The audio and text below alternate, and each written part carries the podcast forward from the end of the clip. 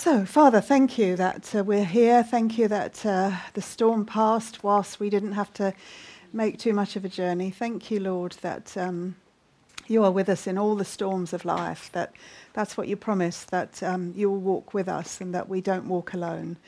Lord, help us to recognize that you are there with us. Help us to be so aware of your presence that we start not to be anxious at all and not to have fear and we actually find that we are walking with joy and with peace because we know that we know that we know that you're there.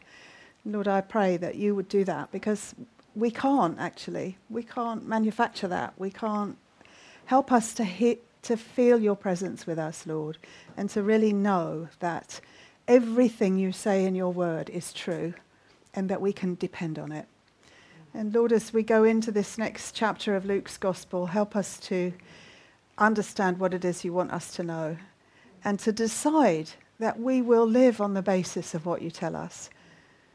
And I thank you, Father. I thank you for the great joy that awaits us when we do. In Jesus' name, amen. Okay, so a part of the homework for this last week, we had two weeks actually to do it, was uh, to look at the functions of faith that Luke describes in the chapters that we're in. So um, last time in, in Luke 17, we began last time in Luke 17, and uh, from verse 9, he talks about um, what faith does, actually. Um, and when I say, so that's what I mean by the functions of faith, what faith enables us to do. Um, I think I've said in the past that faith, the, the way I like to understand faith, and I'm not necessarily saying this is the only way, but the way I like to understand it is that faith is simply the channel through which we receive God's truth and his blessing. And so, actually, when you think of it that way, every one of us has that same channel. You know, people say to you, I wish I had your faith. Well, the answer is, you can have my faith. And actually, my faith most of the time is not that deep and it's not that strong. And that channel, that uh, tunnel, if you like, gets a lot blocked with detriment and debris that I allow to, to, to block that channel. But the faith itself is, is, is, is just the channel through which God will pour out his blessing. And, and actually, I think that's slightly confirmed in 1 Peter chapter 1, verse 3, no, verse 5, where God says that he protects us by his power through faith. So his protection his powerful protection, actually, is coming to us through this channel that we call faith. And, um, and so some of the things that Jesus talks about here are the things that that channel stimulates in us. Um, because, because faith is a doing word, right? So God is pouring out his uh, blessing to us through that, but we have to go along with that. So we have to make sure the channel is free, you know, of, of rubbish. We need to make sure that the, the tunnel is is uh, clean. We need to make sure all of the things that we can do to go along with what God is going to pour out. And that's really was the thinking behind what are the functions of faith. So could someone read from Luke 17, verse 9 to 19, please?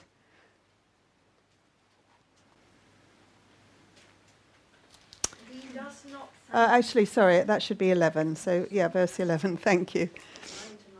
11 to 19. Thank While you. he was on the way to Jerusalem, he was passing between Samaria and Galilee. As he entered the village, ten leprous men who stood at a distance met him, and they raised their voices, saying, Jesus, Master, have mercy on us. When he saw them, he said to them, Go and show yourselves to the priests. And as they were going, they were cleansed. Now one of them, when he saw that he had been healed, turned back, glorifying God with a loud voice, and he fell on his face at his feet, giving thanks to him. And he was a Samaritan. Then Jesus answered and said, Were there not ten cleansed? For the nine, where are they? Was no one found who returned to give glory to God except this foreigner? And he said to him, Stand up and go. Your faith has made you well. Mm-hmm. Thank you. Um, everybody knows this story. If you've read if you've read your Bible at all, you know this account of the lepers. And a lot of the time, the focus is on the nine who didn't thank the Lord and the one who did. And that's a, that's a you know, a, a reasonable focus, a good focus. But what really struck me last time, and I think we shared, was the, the process of the healing that happened.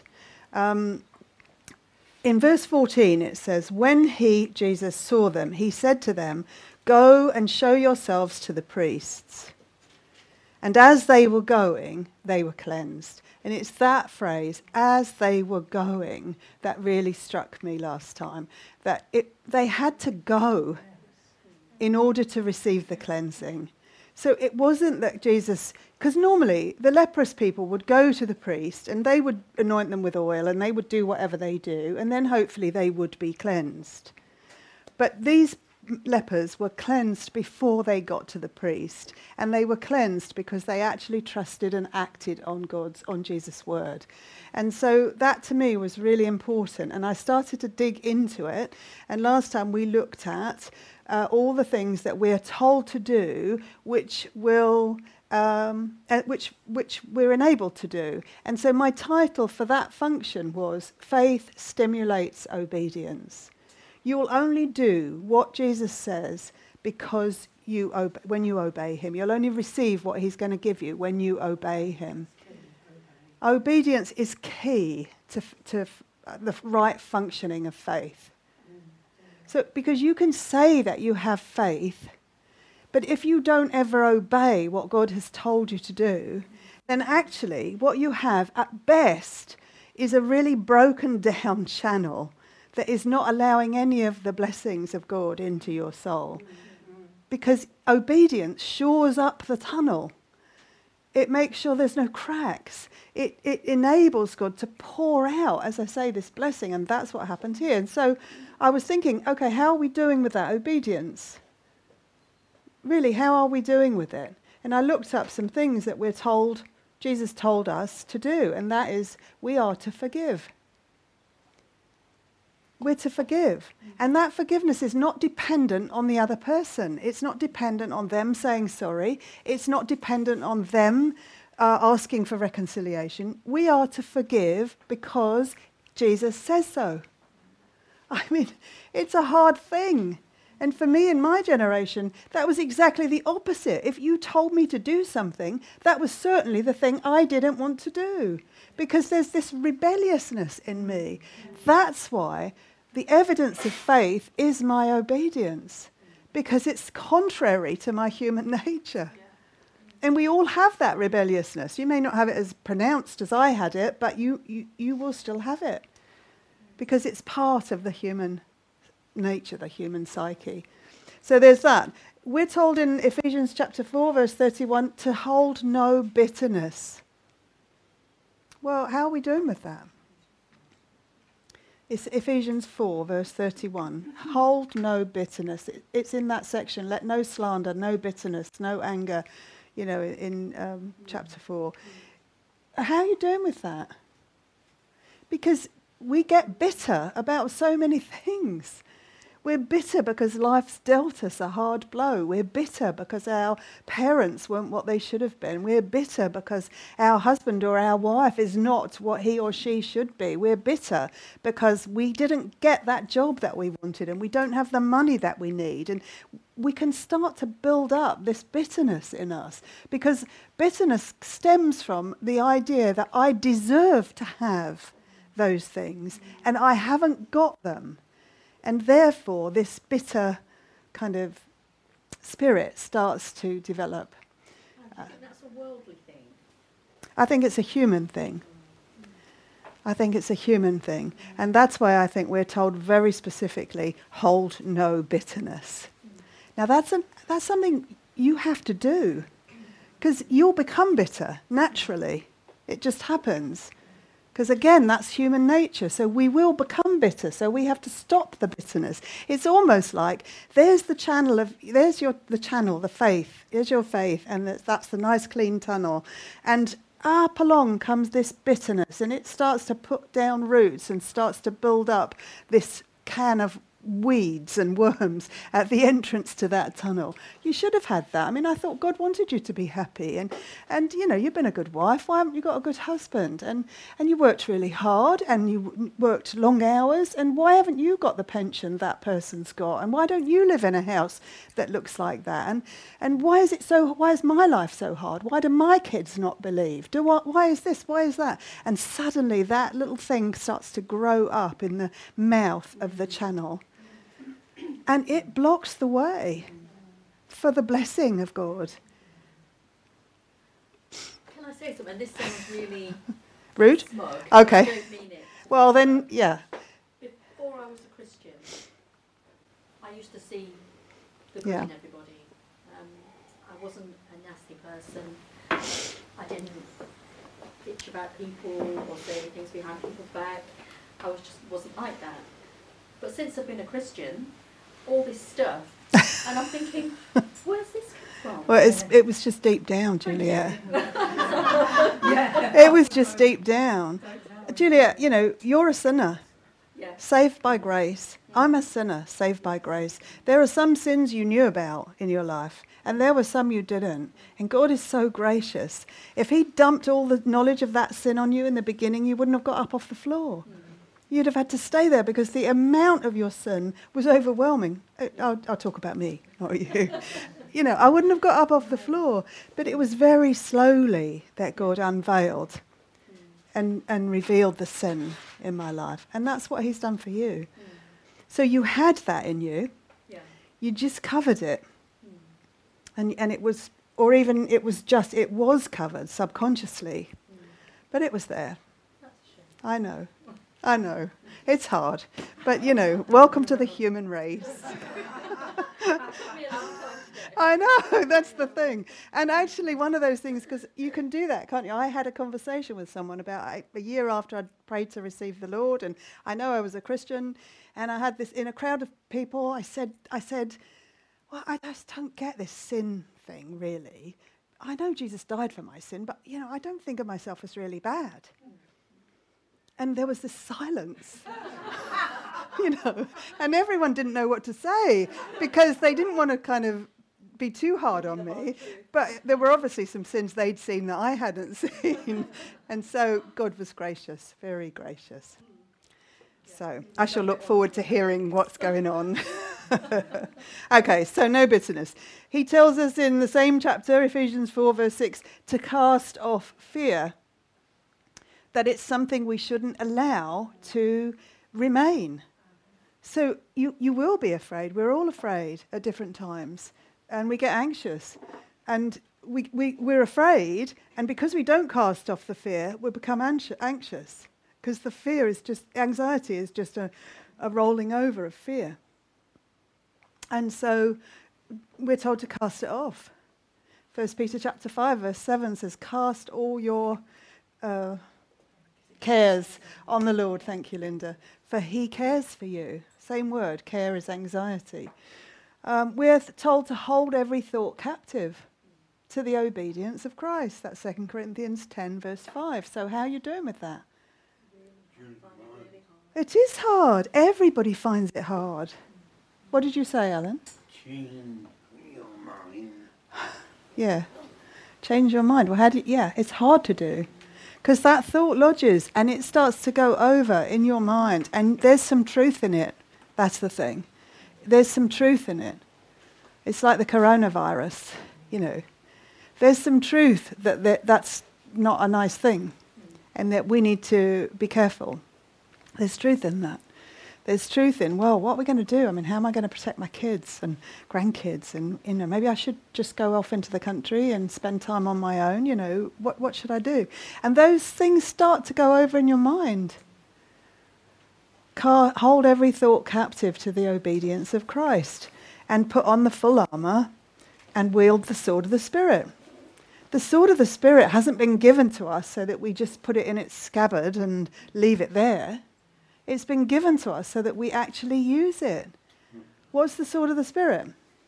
The Word of God. So we are to use the Word of God. Well, how are you doing with that? So when those thoughts come, and uh, the longer you live, the more they are, because you do start to have that unveiling and you start to recognize in yourself stuff before you were a believer or even after you were a believer that is just shameful. And there's nowhere to dump it because it just goes on and on. You have to deliberately come back at that with the Word of God.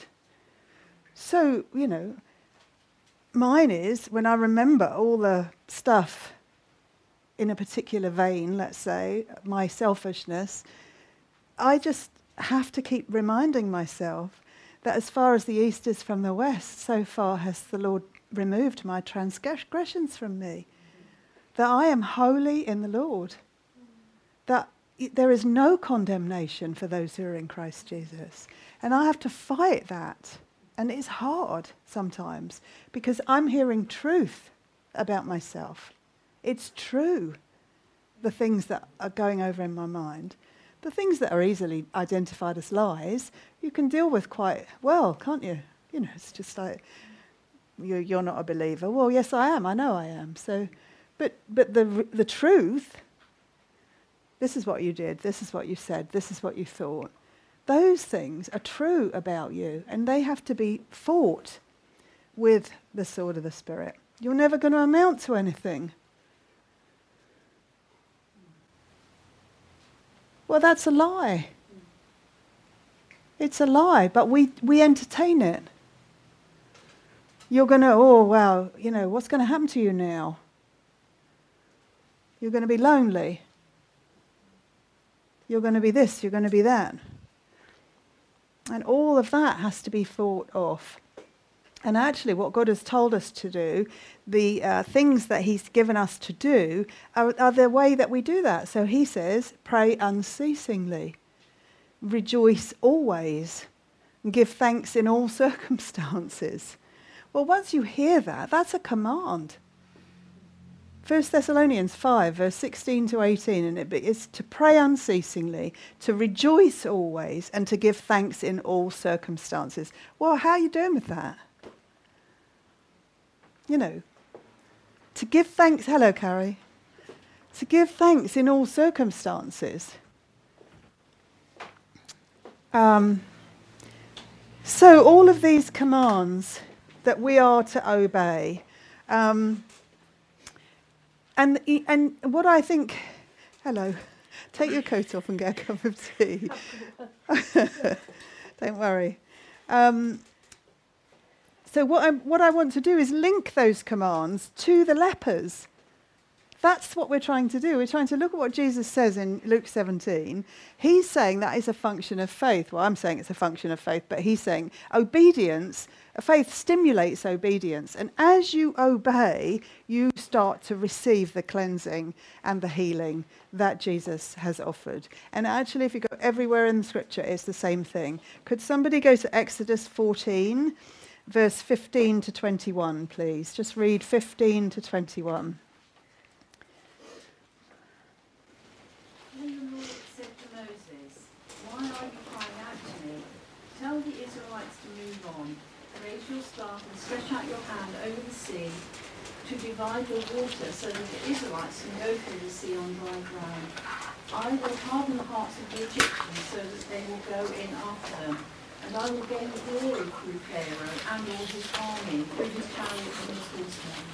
The Egyptians will know that I am the Lord when I gain glory through Pharaoh, his chariots and his horsemen. Then the angel of God, who had been travelling in front of Israel's army, withdrew and went behind them. The pillar of cloud also moved from in front and stood behind them, coming between the armies of Egypt and Israel. Throughout the night, the cloud brought darkness to the one side and light to the other side, so neither went near the other all night long. Then Moses stretched out his hand over the sea, and all that night the Lord drove the sea back with a strong east wind and turned it into dry land, and the waters were divided. Okay, can you see what I mean in there? Read through. There's a lot of other information in there, but what that says is God said, Hold your staff up over the water, and I will divide the water. And it, he, it, uh, Moses had to hold up his staff before God divided the water. That's what we're seeing. That's right back in Exodus. This is, you know, from the beginning of the scripture, it's that if I tell you to do something, you do it. And when you do it, you will see the blessing and the deliverance and the healing. Look at Second Chronicles chapter 20. Someone go to Second Chronicles 20 and read 20 to 22, please.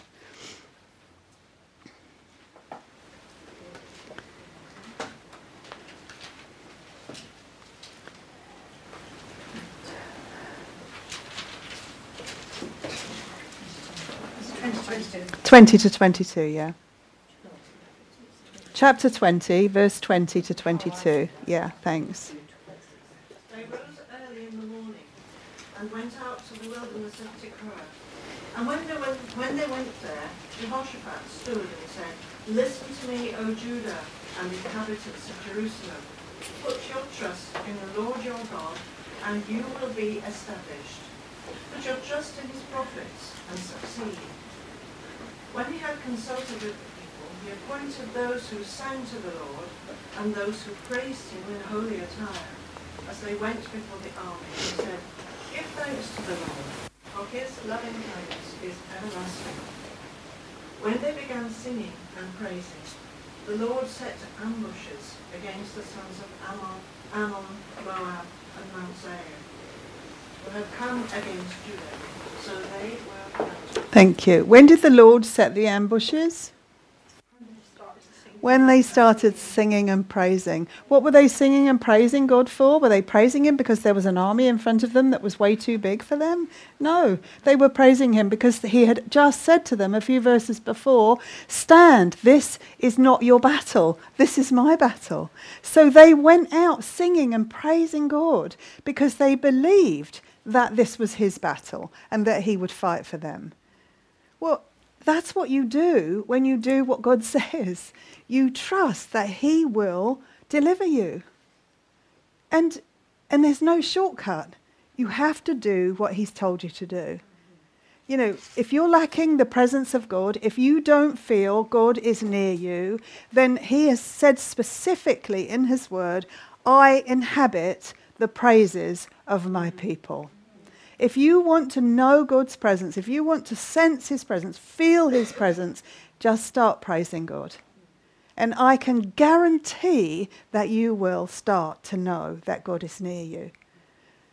It, and it, you know, maybe not in the first two lines. I mean, you know, that's sometimes what we're like. Well, that's what I'm like. You know, well, I've said that set twice now, Lord. Where are you? you know, so it's but it's this continual trusting that He will, He does inhabit the praises of His people. That He does answer prayer. He does answer prayer. You know, I mean, it's, it's the classic, isn't it? Yes, no, or wait. And, and, and the thing is, we know that. But somehow, when we don't get the yes answer immediately, we start to get angry. I mean, we have a God who wants to be known, right? Yet that God who wants us to know him says, You'll find me when you seek me with all of your heart. Well, that doesn't seem to make sense to me. He wants me to know him, so why wouldn't he let me know him as soon as I start to seek him, not after I've sought him with all my heart? Why have I got to put everything into seeking him before he will be found by me? Well, it's the effort, but also the thing is, the more you seek him, the more you're building and clearing out the channel of your faith. You're cleaning it out because you're saying, Yes, I know he's to be found. And so you just keep on and on and you seek him with all your heart and you find him. And, you know, when you have gone that, on that little journey, I mean, it's an amazing thing to find the Lord and to know that he's right there. Yeah, go ahead, Linda. I think also he's building our patience. Yeah, Because we may not be angry when we don't get the answer first time. We may walk away saying was yeah, yeah, And we're going to keep on. He's building our yeah, yeah, exactly. Yeah, yeah. And, and, and so as you're keeping on, keeping on, you're clearing out this channel of faith. You're just sweeping it and, and restoring it and paper, you know, filling in the cracks, which inevitably come. Exactly. Exactly. Yeah. Okay, so um, that's the process. We we hear God's word, or we read His word. He says, "Do this." We do it, and then He uh, heals or delivers. And I think that's throughout Scripture. I, I don't think you'll find any other sequence. I think that's there all the time. So let's move on a little bit then, because the challenge is: do we do we do we take the time to think about our obedience? Because you know it's very easy to kind of rush through and not think to yourself, am I obeying these totally basic commands? Rejoice always. Thank, thank God all the time. Do not allow yourself to be anxious. Take up the sword of the Spirit. I mean, are we doing those things? Um, mm. So, are we actually taking the time to think about our obedience, Patty? Because it's so easy not to. Because we just, yeah, we just go on. And, you know, really, we, are we really thinking about it? So let's go on then. Luke 17, um, verse 20 to 37. So maybe we can split that and two people read. So verse 20 to verse 37, please. And having been questioned by the Pharisees as to when the kingdom of God was coming, he answered them and said, The kingdom of God is not coming with signs to be observed, nor will they say, Look, here it is, or there it is. For behold, the kingdom of God is in your midst. And he said to the disciples, The days will come when you will long to see one of the days of the Son of Man, and you will not see it. They will say to you, Look here, look here, there. Do not go away and do not run after them. For just like the lightning, when it flashes out of one part of the sky, shines to the other part of the sky, so will the Son of Man be in his day. But first he must suffer many things and be rejected by this generation. And just as it happened in the days of Noah, so it will be also in the days of the Son of Man. They were eating, they were drinking, they were marrying, they were being given in marriage until the day that Noah entered the ark, and the flood came and destroyed them all. It was the same as happened in the days of Lot, when they were eating and they were drinking, they were buying, they were selling, they were planting, they were building. But on the day when Lot went out from Sodom, it rained fire and brimstone from heaven and destroyed them all. It will be just the same on the day when the, that the Son of Man is revealed. On that day, the one who is on the housetop and whose goods are in the house must not go down to take them out. And likewise, the one who is in the field must not turn back. Remember Lot's wife. Whoever seeks to keep his life will lose it, and whoever loses his life will preserve it. I tell you, on that night there will be two in one bed. One will be taken and the other will be left. There will be two women grinding at the same place. One will be taken and the other will be left. Two men will be held in the field. No one, sorry, one will be taken and the other will be left. And answering, they said to him, Where, Lord? And he said to them, Where the body is, there also the vultures will be gathered. Okay, it's quite a long section, lots of things in it, and that's what we're going to spend really the rest of the morning on with the cross references. So, um, we've talked about the fact that um, we live in two worlds. We live in the physical world, the physical material world, and the spiritual world. And uh, so we live on this planet and we live in, we belong to the heavenly city. Um, we belong to heaven. And uh, we know that in this world, because we have um, the mind of Christ, because we know his thoughts, because they're revealed in his word, um, we are able to see this world with the eyes of faith. So you're able to see this world clearly and to know that, that the things that appear to be real are not real. Um, And we've discussed the fact that God calls us to focus on one or the other. You can't focus on both. So you have to choose which one is your focus. And if you truly have been born again, it might take you a while to make that choice, but once you've made it, it will then you know continue. It might be a battle sometimes to keep your mind on it because of circumstances in your life, but that's the reality. You have to choose which world you're going to belong to and live in. And as soon as you choose, what you find is as you start to do what we're doing, as you start to read the word and study and pray and actually do what you read, you start to understand this world and what's going on in it, going on in it. And you start to become less bothered about the things that people who don't know the Lord are bothered about. And um,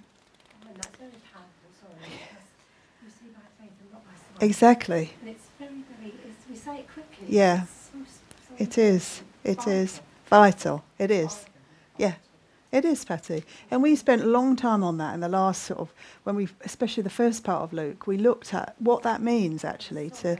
No, no, d- no. It's just what that means to live by faith, live by the eyes of your faith rather than the eyes of your sight, your human. Um, um, and it frees us to, to, to, to live by that faith sight, shall we say, because it starts to make the things we, that are invisible become visible to us.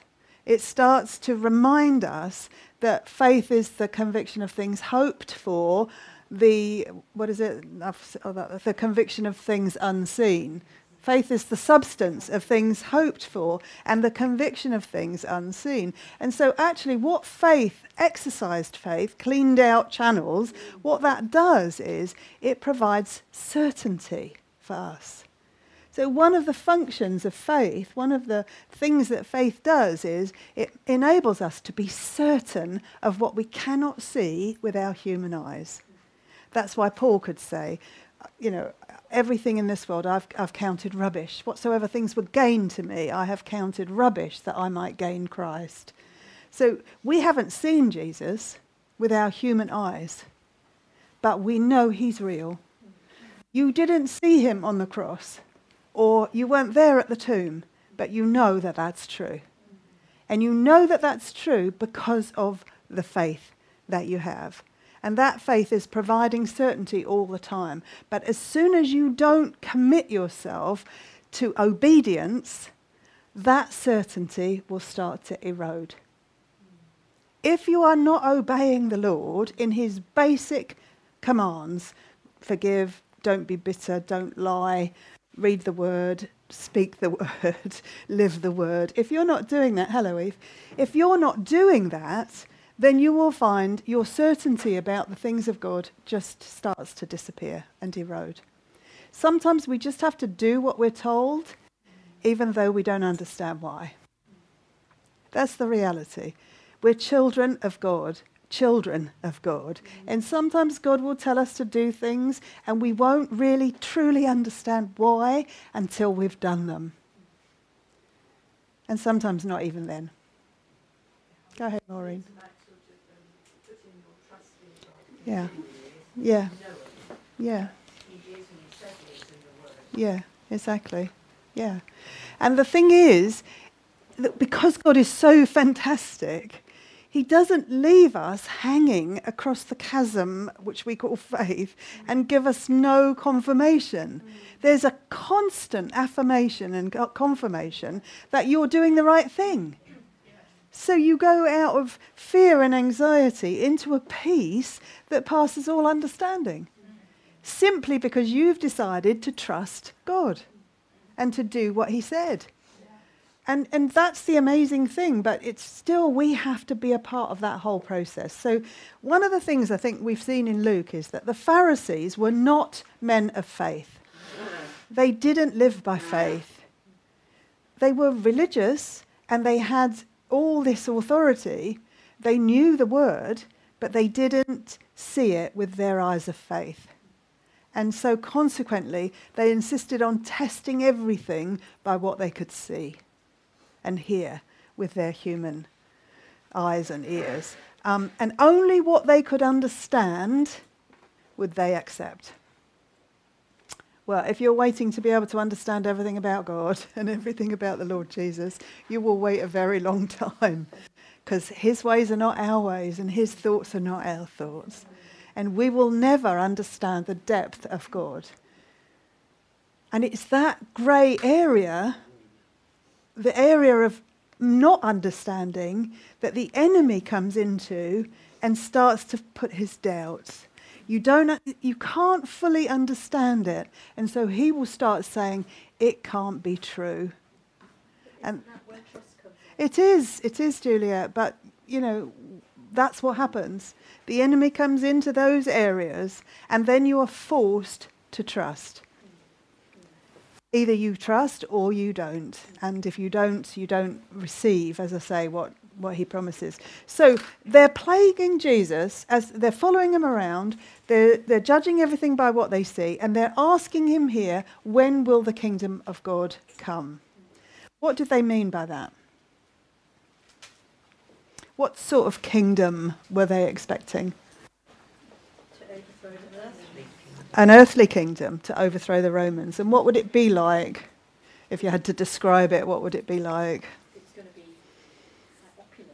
Yeah, it was going to be great. Israel were going to be great, and it would be, yeah, like in the time of David. So, when will the kingdom of God come? And Jesus knows their hearts. That's been established all the way through Luke's gospel. He knows what they're thinking, he knows they have no faith. And so he answers with the kingdom of God is not coming with signs that you can observe. It's not coming that way. The kingdom of God is in your midst. Some translations, I think the Old King James said, within you. Well, it's obvious he doesn't mean the kingdom of God is within the Pharisees. So the word within means in the midst of or among. Um, what was the season? Do you know the season that we were coming into? He's on his way to Jerusalem. Why is he on his way to Jerusalem? Yeah, and the at Passover, people, the Jewish people, were longing for another Moses to take them out of the slavery that they were in, um, and they pinned their hopes on John the Baptist. A lot of them. They thought John the Baptist might be this one who was going to deliver them. And then when he died, when Herod cut his head off, then they're looking at Jesus. So a lot of the crowds are following him because they think he is going to restore the kingdom to the way to the time of David when it should be. So um, when the Pharisees are asking, do they have the right to ask him?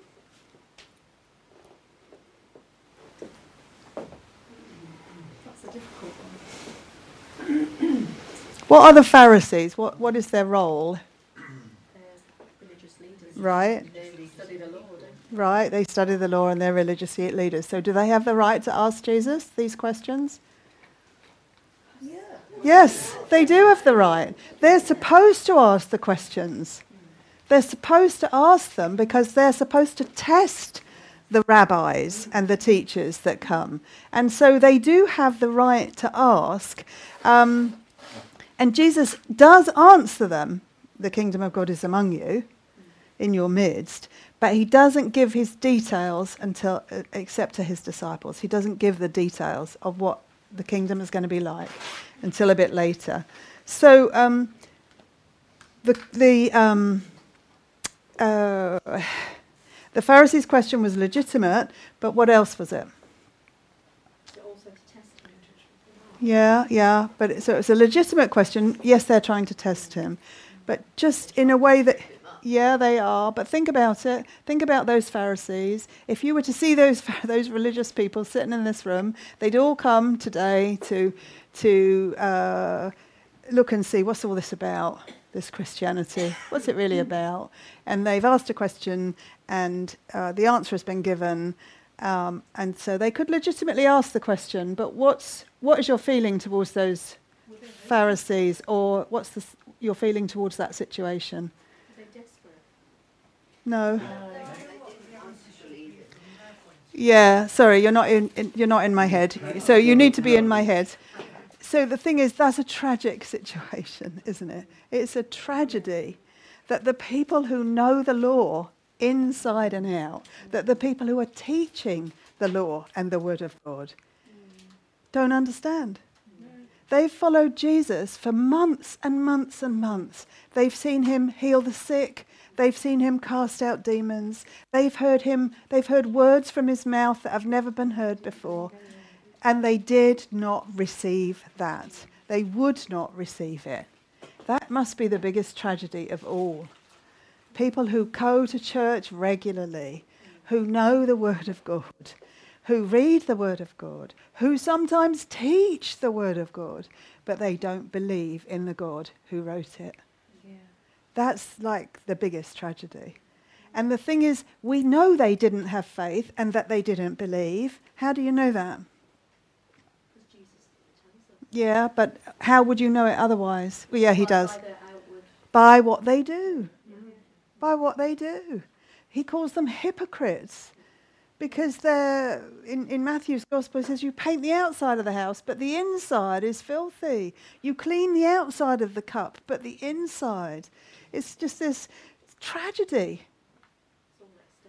Yes. And you can you see it's the most tragic thing is that there are people, hundreds and thousands of people in the Western church who go into the building every week but don't believe in the God who they're supposedly worshipping.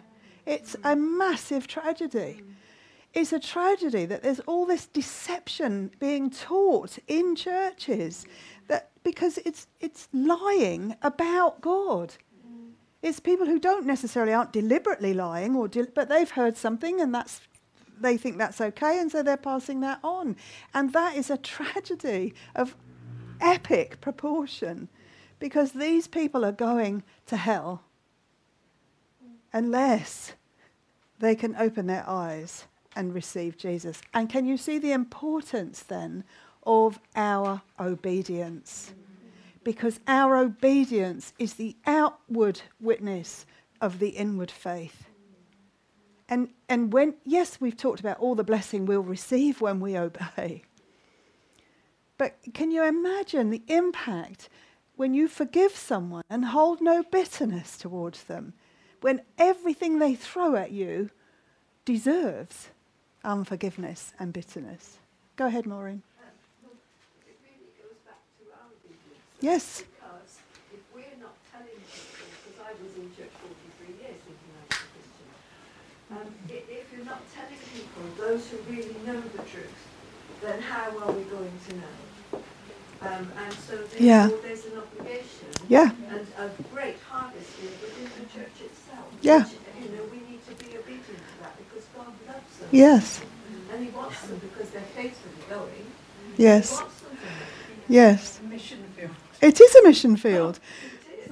In the Western world, the church, the organized church, the professing church, is, the, is a wonderful mission field because not every, of course, there's, a, there's, a, there's the true church, but the thing is, what we tend to do, and this is why I think Jesus, I, I don't know if he's, he's going to lead us straight into it, but, but what I think is, what we tend to do is we say, that's not true, that's deception, that's heresy, I'm having nothing to do with it. And we walk away instead of witnessing to the truth in that place. The thing is, if we walk away, we who know the word and who are doing our best to follow it, who's going to go in there and tell them the truth, which is what Maureen's saying? Exactly. Love them. Love them and keep Yes, that's why I think it's important that you look at these Pharisees and you think, what a tragedy that is. What a tragedy that is. Instead of looking at them thinking, oh, I'm so glad I'm not like them. Be- and that's what we do. That's a human characteristic. And we have to put that to death. But it's like Jesus said, they're taking all the people with them because they're not. Exactly, exactly. But that's a tragedy. So although, although you want to sometimes scream at people who are teaching the wrong thing, you want to actually go up and bellow in their face, you know, we're to be praying for those people. Yeah. We're to be praying for them and constantly witnessing to them. And your witness means nothing if you don't obey these commands. If you don't obey the forgiveness, if you don't obey the no bitterness, no slander, no malice, no, you know, none of that. If, if you don't put on the full armour of God, if you don't wield the sword of the Spirit, if you don't put, hold captive every thought, you will get bound up by the enemy and he will be whispering in your ear, You don't need to be with those people, they're lost. You need to be with people who think like you. You know, the reality is no single person ever born or ever will be will have perfect theology.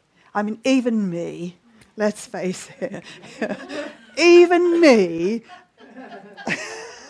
Thank you, Jane. I'm glad you laughed. Otherwise, people might have thought I meant it.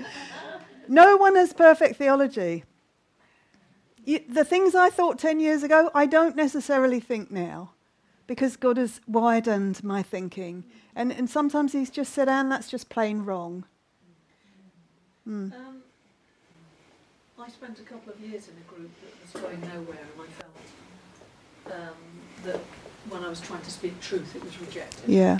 And I, and I did feel that God was okay with me saying, I've done as much as I can. Oh, definitely. Definitely, Kate. It's not that you have to stay. I mean, actually, in the end, they bar the door. So you just can't get in. And so, of course, there's a moment when God will say, okay, Kate, I'm moving you on. Of course, there is. But I think very often as Christians, we move on really because we don't want to take, we don't want to be there. Um, because we don't have this understanding that it's a tragedy. Rather, we have the thinking that, as I say, they're not like us. They don't know the truth. Look at us, we know the truth. And there is that kind of pride that gets in. Um, so, um, I think it's a tragedy about the Pharisees, and I think uh, that's why Jesus answered their questions all the time. He didn't say, Go away, you've got no faith. He just kept answering their questions with the truth. But he gave more detail to the disciples who were putting their trust in him. So that's what we're finding. We're getting more and more information because we're choosing against every other thing, thought in our mind. We are choosing to put our trust in, in what we hear. Um, so um, their thinking about the kingdom was political, not spiritual. It was a physical place and a reign, and they didn't understand the, what the definition of a kingdom is. What is the definition of a kingdom? Yeah, it's a place where the king reigns. They didn't understand that. So actually, a kingdom can be spiritual, it can be physical, it can be anything. It's simply the place where a king reigns. The kingdom of God is presently where? Well, it's in heaven, but it's also it's in us because in us the king reigns. And it will one day be where? It will be on earth. When will it be on earth? When Jesus returns. Yeah. Yeah, and then later it will be in the new heaven and the new earth.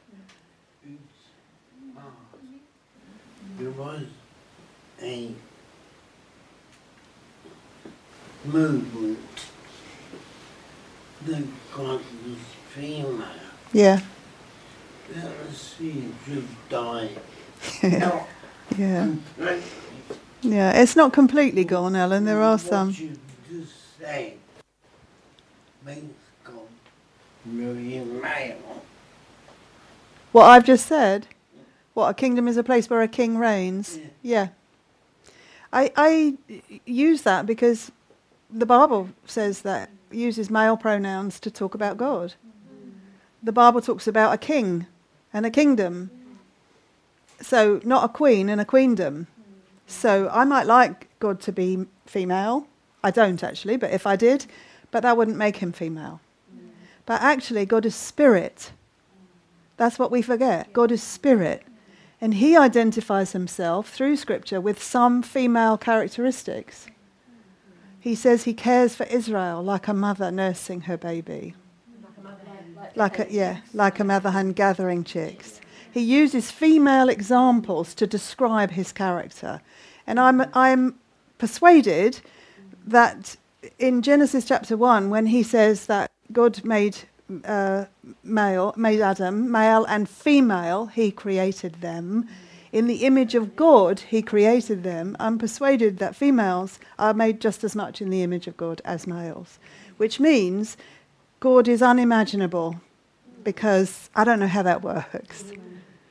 But I believe that God has female characteristics and that he uh, has, but he's spirit. But one thing I know is he identifies himself as male in Scripture. Well, I think a lot of the Bible translators chose a pronoun actually, because a lot of Scripture, the, the pronouns which are he, actually don't exist in the original language. So, for example, 1 Timothy chapter 3, which follows on from women cannot teach or, or have authority over a man, uh, First, chapter, uh, First Timothy chapter 3 has no male pronouns in it at all.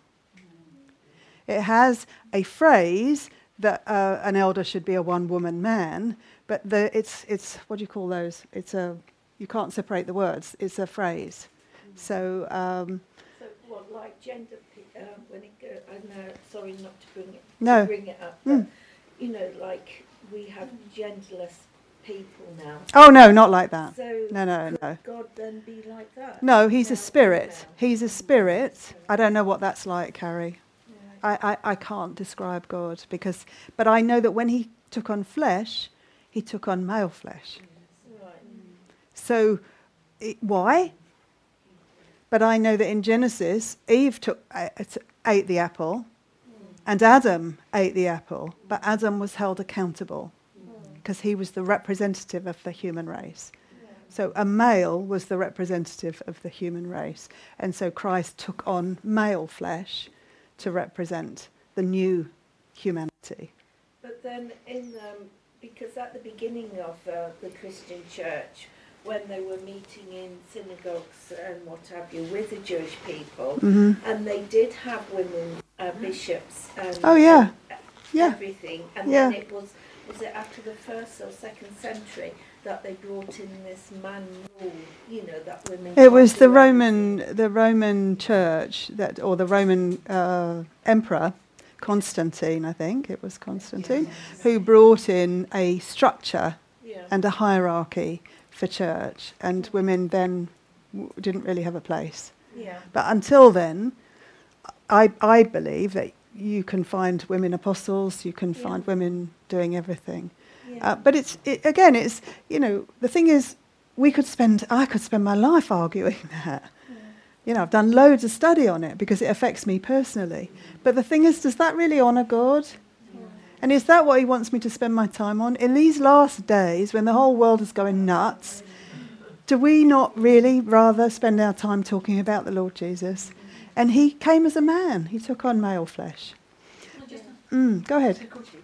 Um, it says on that sixth day that he made man and woman, Mm, and, and then later mm, he made woman out of yeah, um, yeah, yeah. So Out of his side, actually. We say rib, but it was his side. Yeah. um, how can I put that together? Well, I think, and I could be wrong, I think that Genesis chapter 2 is the detailed account of Genesis 1 26, 27.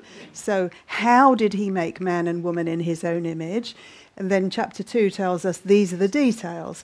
And, um, you know, there's been a lot made of that, that woman was taken out of man. And there's a lot of denigration that happens because man was the first and then the woman came out of the man. But actually, the sequence of events in Genesis 1 and 2 is that the female was the high point because she was the last created, if you look at it that way.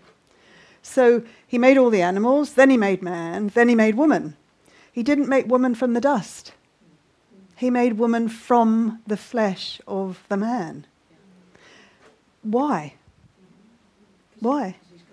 Yeah, he's good, but what I mean, what is he trying to tell us? God. Yes, but also that women and men are made of the same stuff. It's not like another whole handful of dust. This is the, the man and woman are made of the same stuff and they are made to complement each other and to match each other. Not just in marriage, I don't believe, but in every single way that you can think of. And I'm not talking about women's rights or anything. I'm talking about the reality of the scripture. That's what it says.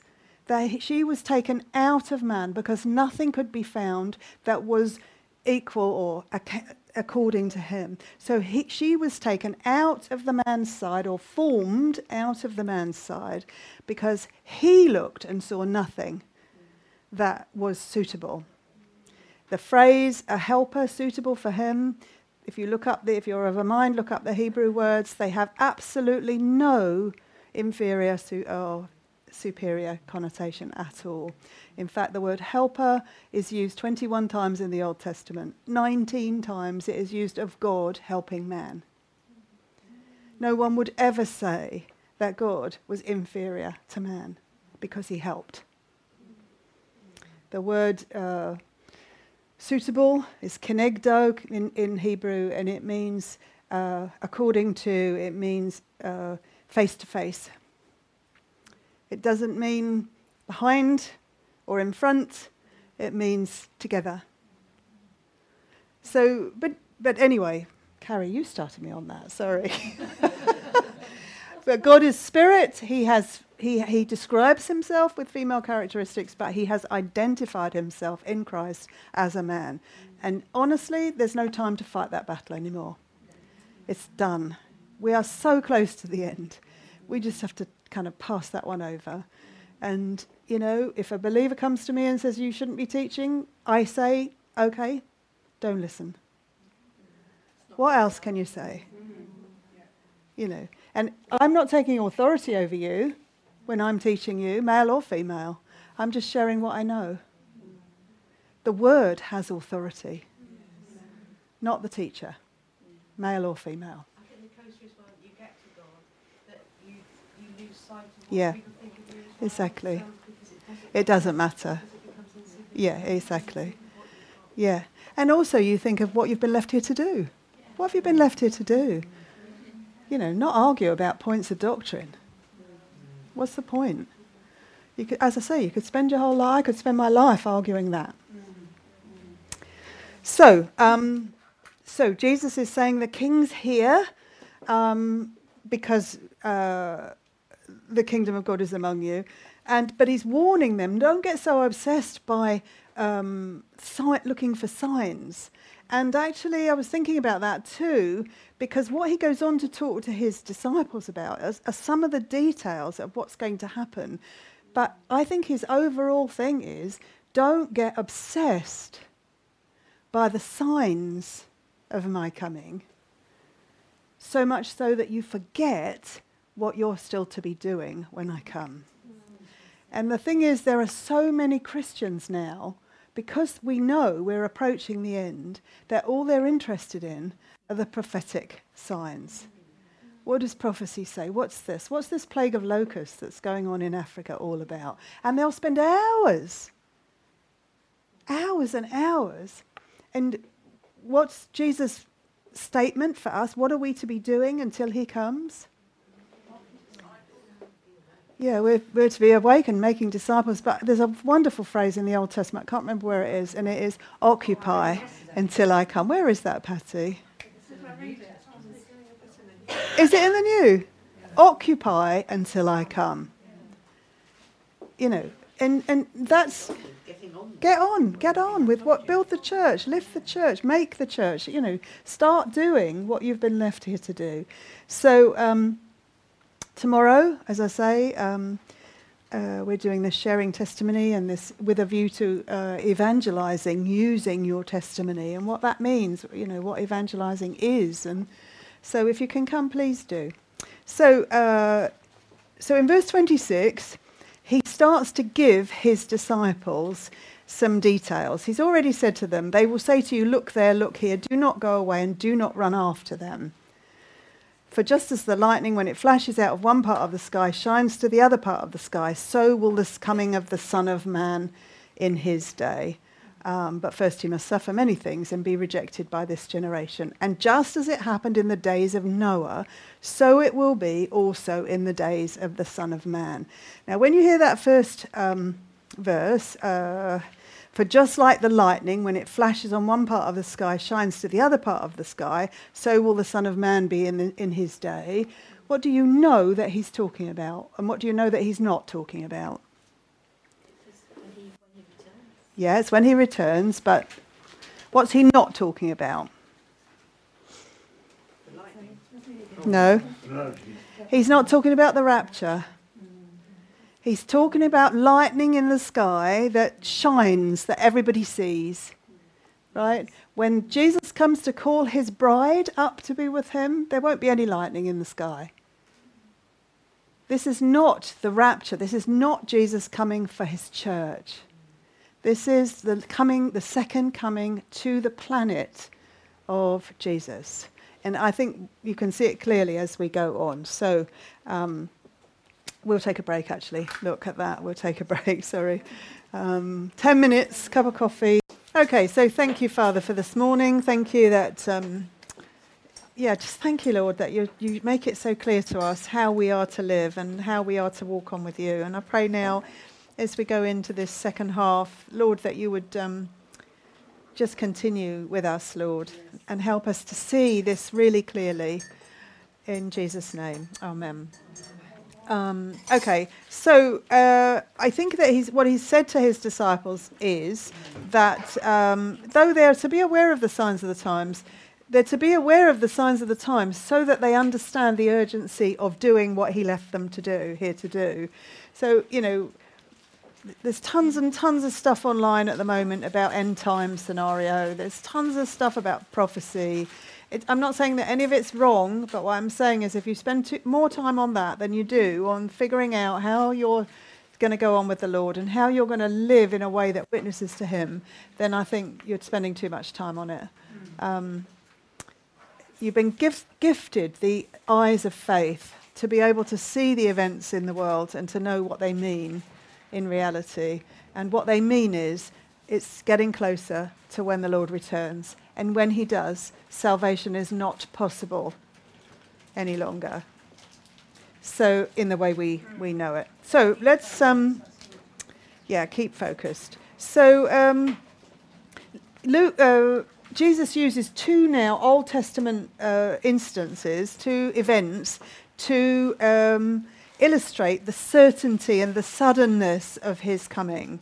Um, he uses the flood from Genesis chapter 6 through 8, and he uses the destruction of Sodom from Genesis 19. What's the main point that he's putting across in Luke 17? It's sudden. It's sudden and life's going on as normal. So his coming is sudden, life's going on as, nor- as normal, and what happens with the flood and Sodom? A few people. A are saved. Well, in, in yes, just the, so n- without the detail of it, what is what is the description of the flood about, and the description of Sodom about? Did you say destruction? Destruction. That's what they're about. They're about the destruction of the world or a certain part of the world. Um, if you look at um, Genesis chapter 6, which is where you start to first read about the, um, about the flood and why, um, what Genesis 6, um, Peter will use the flood in his description to emphasize the fact that you need to be saved by Christ. You need to be saved in Christ, through Christ. Otherwise, the destruction is coming. His whole letter is about, you know, the end of the world will come. You can scoff and you can mock, but it will come. And when it does, you don't want to be part of the world. You want to be part of the salvation of Jesus Christ. So go to Genesis chapter 6, which is where the flood is first described. And um, uh, let's just read through it. Genesis chapter 6, verse 1. Um, now it came about when men began to multiply on the face of the land, and daughters were born to them, that the sons of God saw that the daughters of men were beautiful, and they took wives for themselves, whomever they chose. Then the Lord said, My spirit shall not strive with man forever, because he is also because he also is flesh. Nevertheless, his days shall be 120 years. The Nephilim were on the earth in those days, and also afterward, when the sons of God came into the daughters of men, and they bore children to them. Those were the mighty men who were of old, men of renown. Then the Lord saw that the wickedness of man was great on the earth, and that every intent of the thoughts of his heart was on evil continually. The Lord was sorry that he had made man on the earth, and he was grieved in his heart. The Lord said, I will blot out man, whom I have created from the face of the land, from man to animals to creeping things and to birds of the sky, for I am sorry that I have made them. But Noah found favor in the eyes of the Lord. These are the records of the generations of Noah. Noah was a righteous man, blameless in his time. Noah walked with God. Noah became the father of three sons Shem, Ham, and Japheth. Now the earth was corrupt in the sight of God, and the earth was filled with violence. God looked on the earth, and behold, it was corrupt, for all flesh had corrupted their way upon the earth. Then God said to Noah, The end of all flesh has come before me, for the earth is filled with violence because of them. And behold, I am about to destroy them with the earth. Now, when you read Luke and hear Jesus allude to the flood, you know he's talking about the destruction of the earth. Why is he using the flood as an example? He's using it to say that when he returns, the earth will be similar to the way it was then. So look at Genesis 6, verse 1, and tell me what was going on right in, in, at this time. Genesis 6, verse 1. No, just verse 1. Multiplication of humanity we are seeing the multiplication, have seen the multiplication of humanity. Yeah. I mean, I don't know, what is it, six and a half seven. billion, seven billion now? Seven billion human beings on the planet. Mm. There is this multiplication going on. What else is going on? Verse 5. Wickedness of man was great on the earth, and that every intent of the thoughts of his heart was on evil continually if you look at your world, our world, with the eyes of faith, you see this evil and wickedness is accelerating and growing, and that it's. Uh, I think later on in Scripture it will say that men kept thinking of ways to devise evil, and that's what where we are. It, oh, in, it's in First Timothy, um, chapter three. Men will be lovers of self, lovers of money, lovers of this, lovers of that, and that men is, as I say, it's humanity will be like that. Um, and look at verse 11 and verse 13. Now the earth was corrupt in the sight of God, and the earth was filled with violence. Then God said to me, said to Noah, The end of all flesh has come before me, for the earth is filled with violence because of them. And behold, I am about to destroy them with the earth. So God is a seeing that mankind are multiplying, and that chapter chapter six really interesting, but we haven't got time to talk about it. So um, humanity is multiplying. He's seeing that as they're multiplying, there's great wickedness multiplying too, and that there's violence in uh, the thoughts and the intentions and the actions of men. So what what does God do?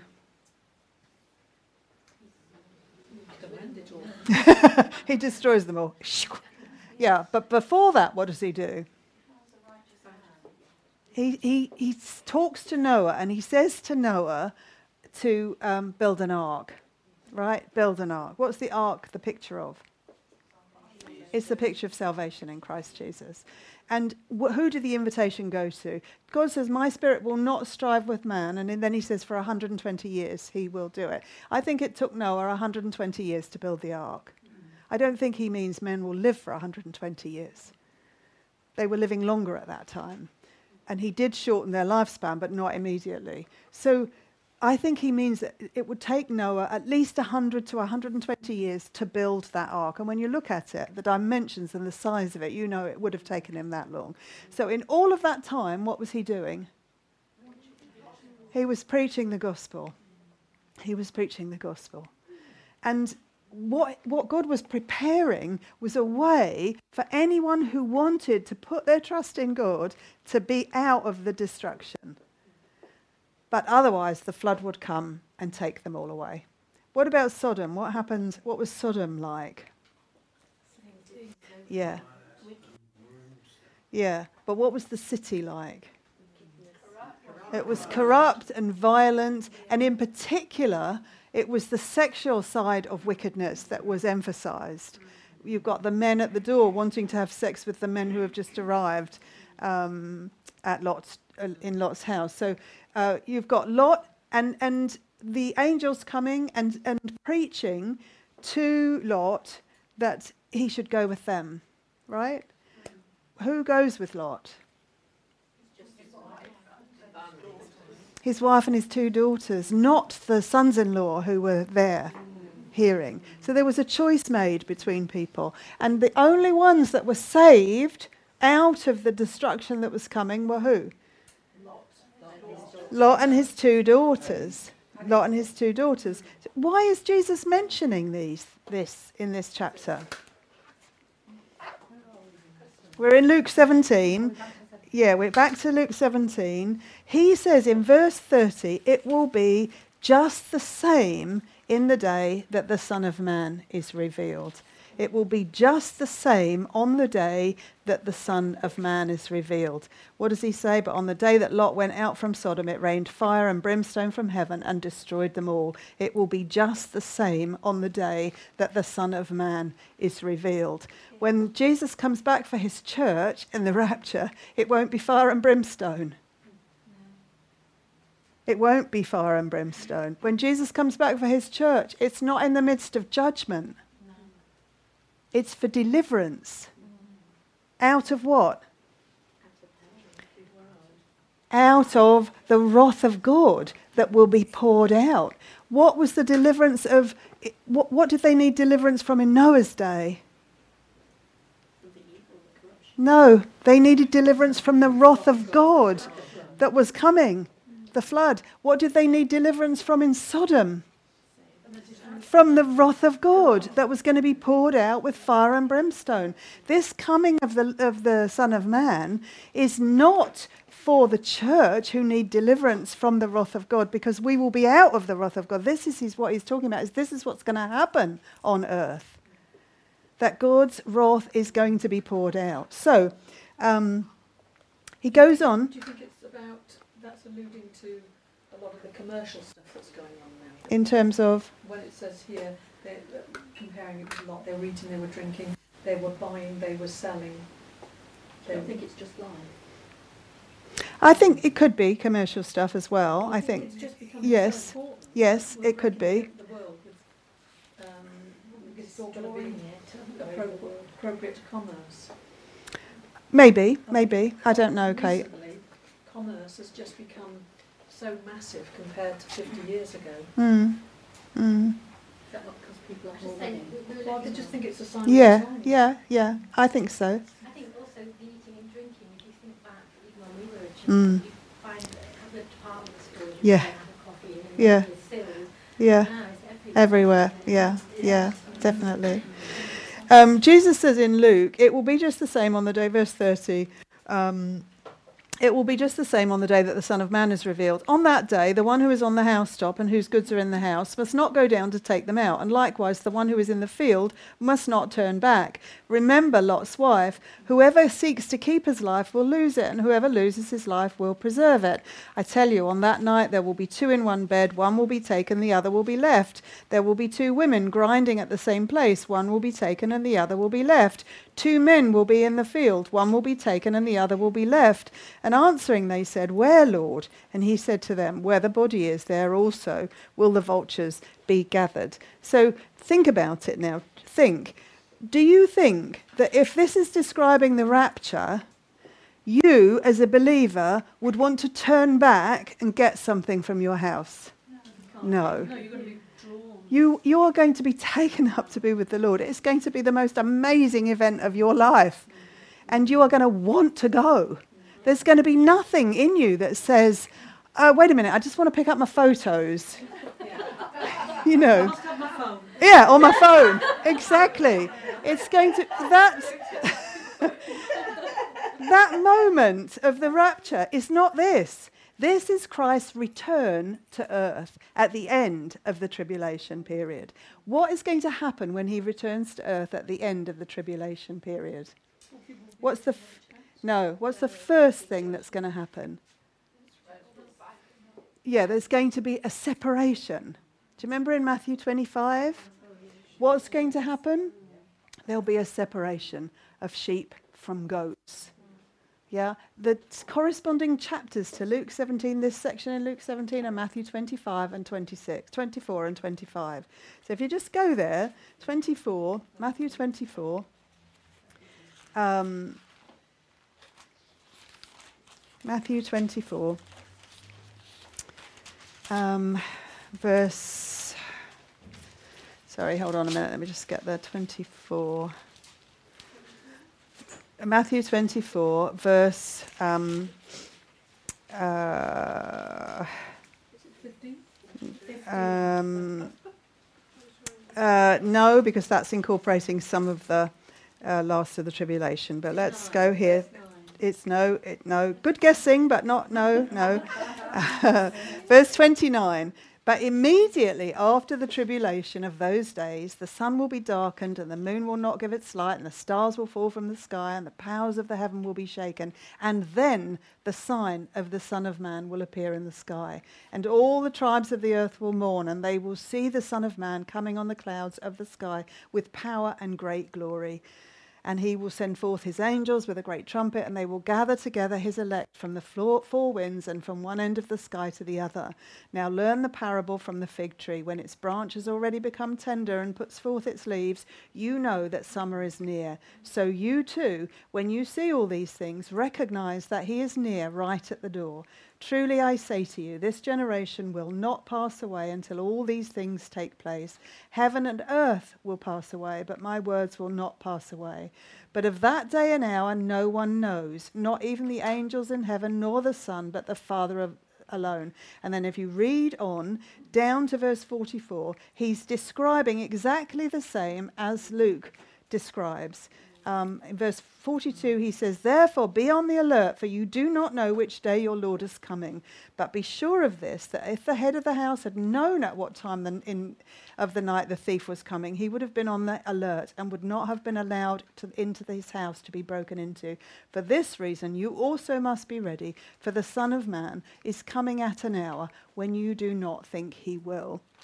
Now, I've got two things really to say about this, and for the sake of time, we can't uh, go into them too much. But I think that there is relevance for Christians in these verses. I think that there are, there are points and principles we can take out of them. But Matthew 24 and Matthew 25 are for Israel, they are not for the church. So it's the tribulation. It's, it's the tribulation and after the tribulation, yes. not to do with We're not to do with this. These chapters are for Israel. They are for Israel. Yeah, whether or not you think you'll be raptured before or in the midpoint of the tribulation or whatever, this is talking about Israel. The church is not in view here. Jesus is not talking about the church. The church has not even been formed yet. He's not even died yet. There is no church. So he's talking about Israel. He's saying this generation will not pass away. There's lots of talk about that. What does he mean? Is it race? Is it generation? I personally think that the generation of Jews alive at the time who go through the tribulation will not be passed away before they see these things. But, uh, you know, that's up for debate. Um, but we can, as the church, all scripture is God breathed and suitable for rebuking and, and encouraging and all of those things. So we can take stuff from this. We can take the fact that we don't know when the rapture's coming. All we do know is when we see him, we're going to be like him. And we don't want to be standing before him and having to say, I'm so sorry. I'm so sorry I wasted my time. I'm so sorry I didn't do more. I'm so sorry I couldn't forgive because that person didn't see the gospel reality lived out in me. I don't want to be like that. I pray about that almost every day, at least every week. I say to the Lord, I don't want to stand before you and have any regrets. I know I'm not going to be judged for my sin. I know that I'm saved completely and utterly. But I also know that I want to be about His business. And I want to know that I've given my best. You know, And, and that's what he's calling us to here. But what he's saying in Matthew 20, Luke 17, Matthew 24, Matthew 25 is when the Son of Man returns, there is going to be judgment. If you make it through the tribulation, if you make it through the tribulation because you took the mark of the beast, you can be sure that you are destined for hell. If you make it through the tribulation and you saw the Jews suffering such intense persecution and you didn't offer them any help, you can be sure you are going to be taken. That's what um, Luke 17 is about. It's about on that day, two people will be in bed, one will be taken and one will be left. Who are the people who are going to be left? No, the ones who are left are going to be the ones who helped these brothers of mine. Matthew 24, remember? Uh, maybe it's 25, hold on. Um, uh, uh, uh, where are we? Verse 30, I think it is. Um, but uh, 31.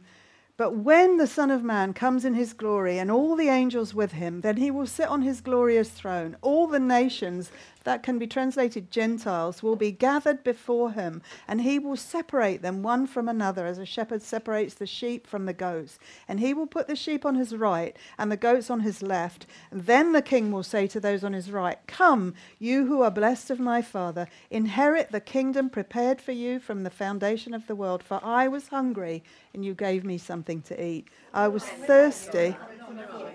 Matthew 25. Come on, keep up. I'm joking, Patty, sorry. Matthew 25 from verse 31.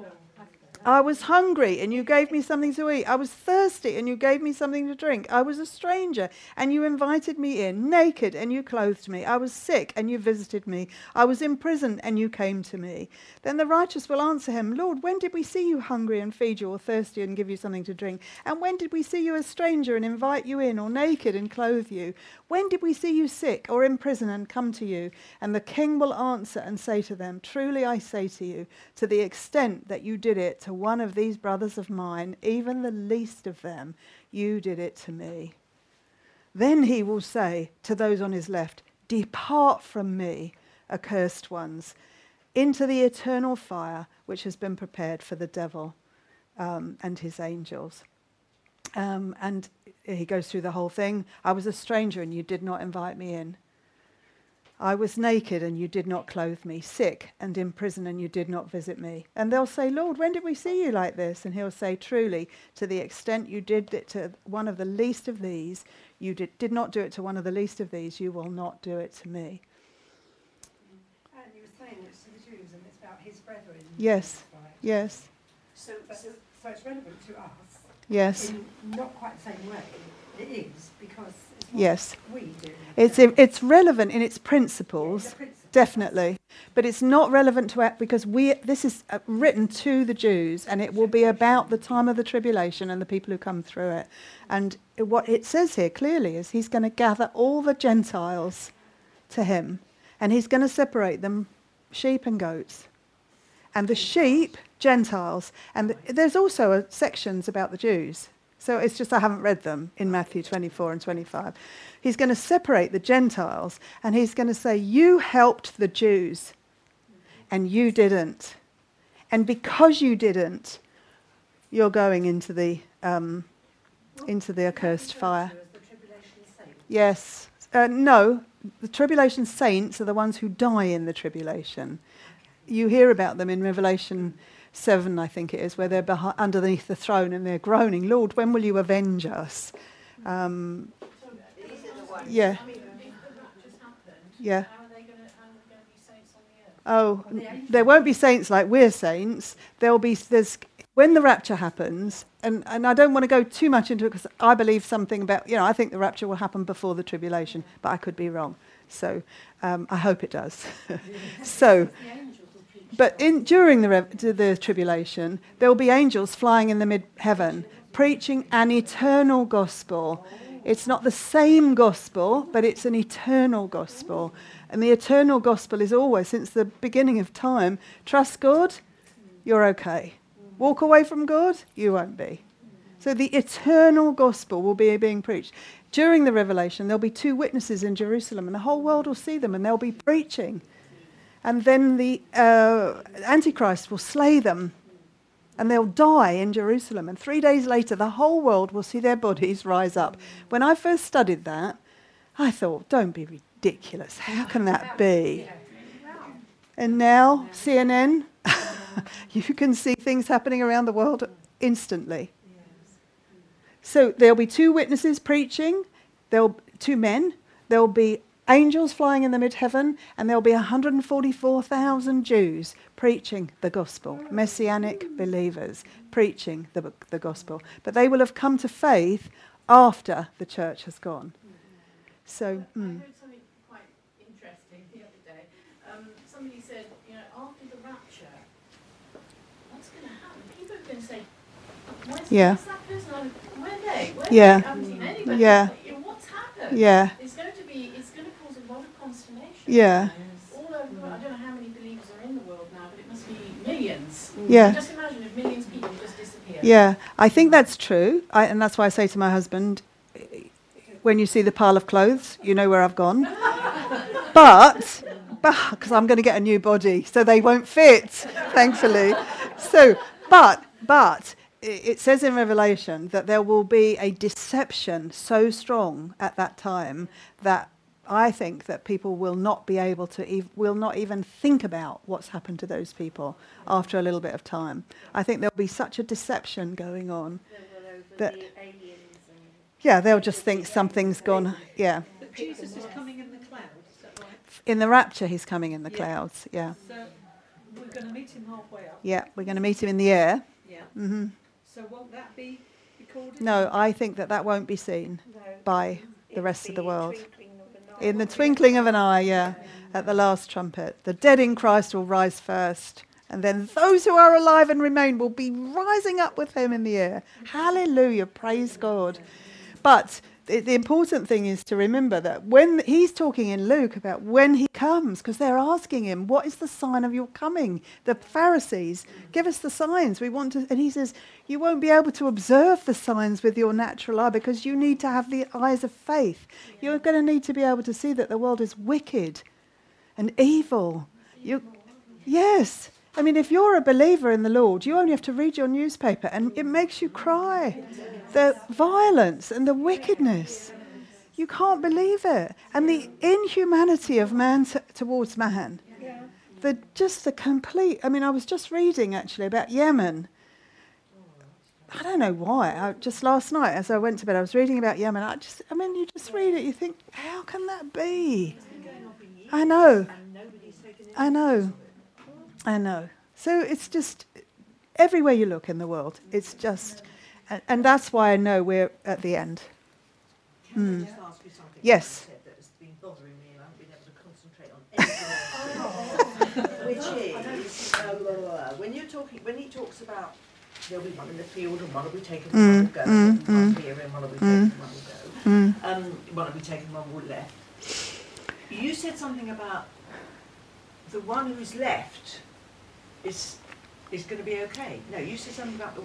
I- Yes. that confused me. Yes, because th- when he's talking, Who are the ones that are going to be taken? they're the ones. That's what I believe is the sheep and the goats, or it's the tribulation time when you know one's going to die and one's not going to die. One's going to make it through the tribulation and one isn't. So, So- when the ones that get whisked away Mm. are, made, are making it. No, no, no, no, no, no.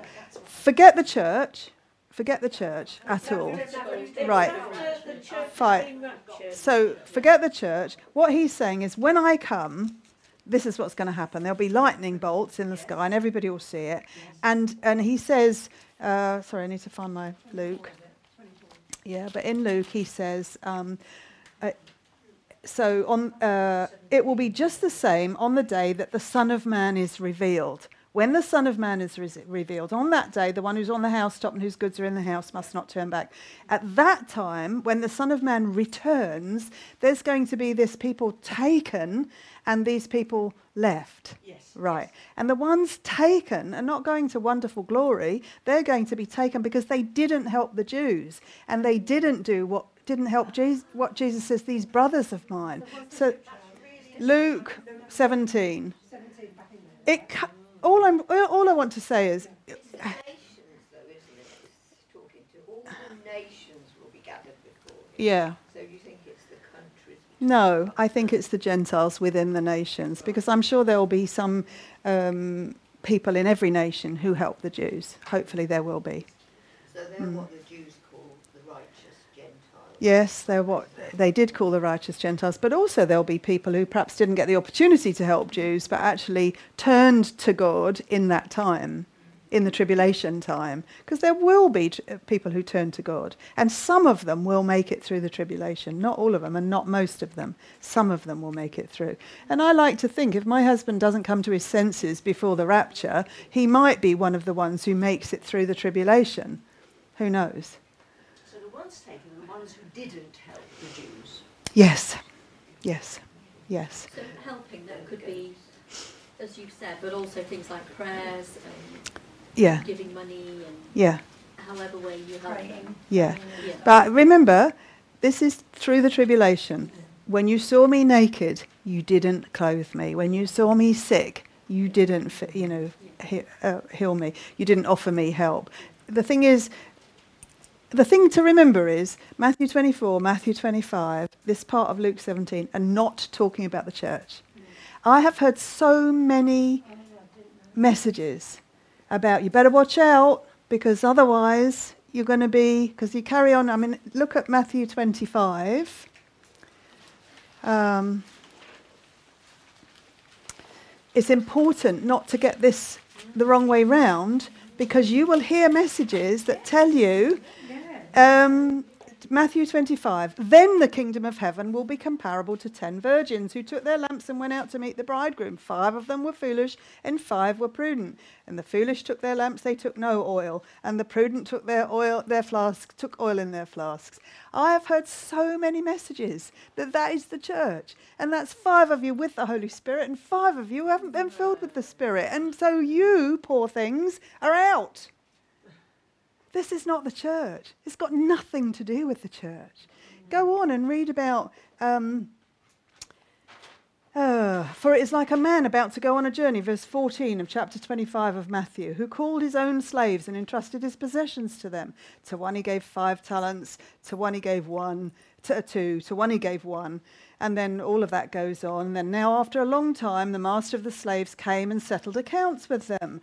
And what happens? The two who invested it do really well and well done, good and faithful servant. And the one who had received one talent, in verse 24, came up and said, Master, I knew you to be a hard man, reaping where you did not sow, and gathering where you scattered no seed. And I was afraid, and I hid your talent. His master answers and said to him, You wicked, lazy slave, you know that I reap where I did not sow and gather where I scattered no seed, which doesn't sound like God at all, by the way. But then you might you should have put my money in the bank, and on my arrival I would have received money back with interest. And then what's going to happen to that poor slave? He's going to be thrown out. Throw out the worthless slave in the outer darkness, in the place where there will be weeping and gnashing of teeth. Do you think that's describing Christians? Who don't do what they, they could do with their talents. Yeah. But do you think you're going to be thrown into the place where there's weeping and gnashing of teeth? That's completely the opposite of the assurance of salvation. That's what I, um, when it says um, a man going on a long journey, Mm. I always think of Jesus. Yeah, I know. I know. But think of the Jews. Think if he's speaking to the Jews. You've had so much given to you. You've had the covenants and the promises. You've had this. You've been brought back into your land. You've had the blessing of God. You've had this and you've had that and you've had the other thing. And you thought me to be this? That makes sense. It's, it's, it's not the church. The church, if you believe in the Lord Jesus Christ, and if it's real and if it's true, you will never, ever lose your salvation. Ever. You are set for eternity. There will be a day when you stand before the judgment seat of Christ, and, he, and you have to sort of say, Well, what did I do with what you gave me? in the body. You know, how did I use the gifts and how did I spend my time? And sorry, I spent it all on good holidays and watching the TV. And there will be, you know, sadness in that. I'm not going to deny it. And you won't be receiving crowns. But we don't stand before the judgment seat. We're not judged by God. You're not judged for your sin anymore, that's done. But you stand before the judgment seat of Christ. And that judge, word judgment means bema, and it was where you got to the, when you got to the end of the race, the winners got their crowns, their laurel wreaths.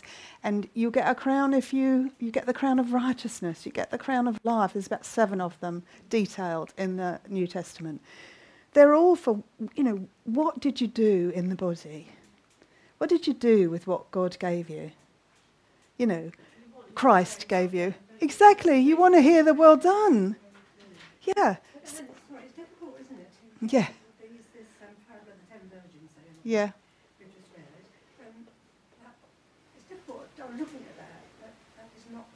Well, think about it, Patty. Think about it.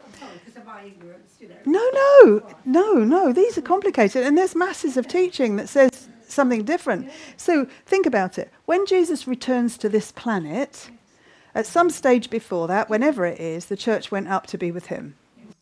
So he can't be talking to us. We can't be the five virgins, the ten virgins, because we're the bride. We're not the bridesmaids. We're not the people invited to the wedding. We are the wedding. Do you see what I mean? So, ten virgins waiting for the bridegroom to come, they're not the bride.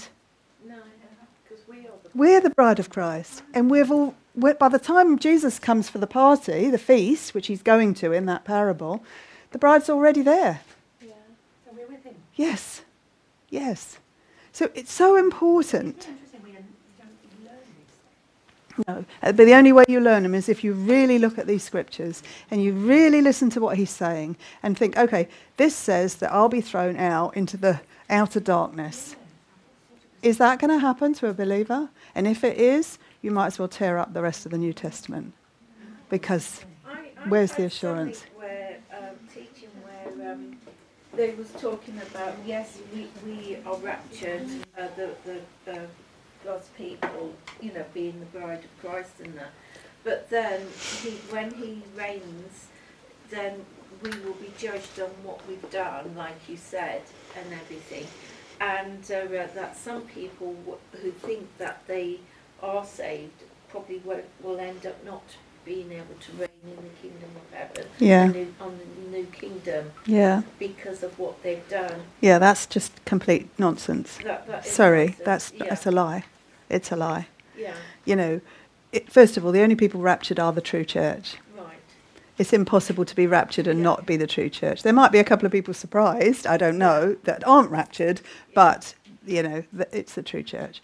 And the sequence of events is the rapture, and then the judgment seat of Christ, the bema seat, and that's from uh, Second Corinthians, I think it is, Yeah. uh, chapter five, and then the wedding, the, the marriage ceremony, and where we're given the robes of righteousness that we couldn't make on our own. That He gives us beautiful, beautiful robes.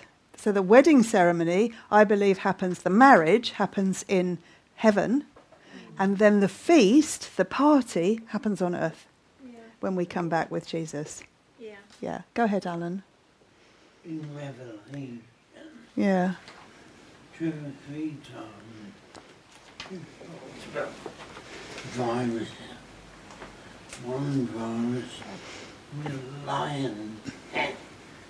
The man needs to die. And he, it doesn't happen. I don't say that again, Alan. Say that again.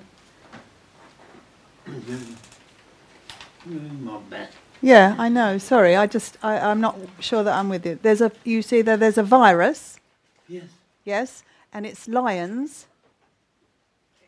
it's the bite of the lion. Oh.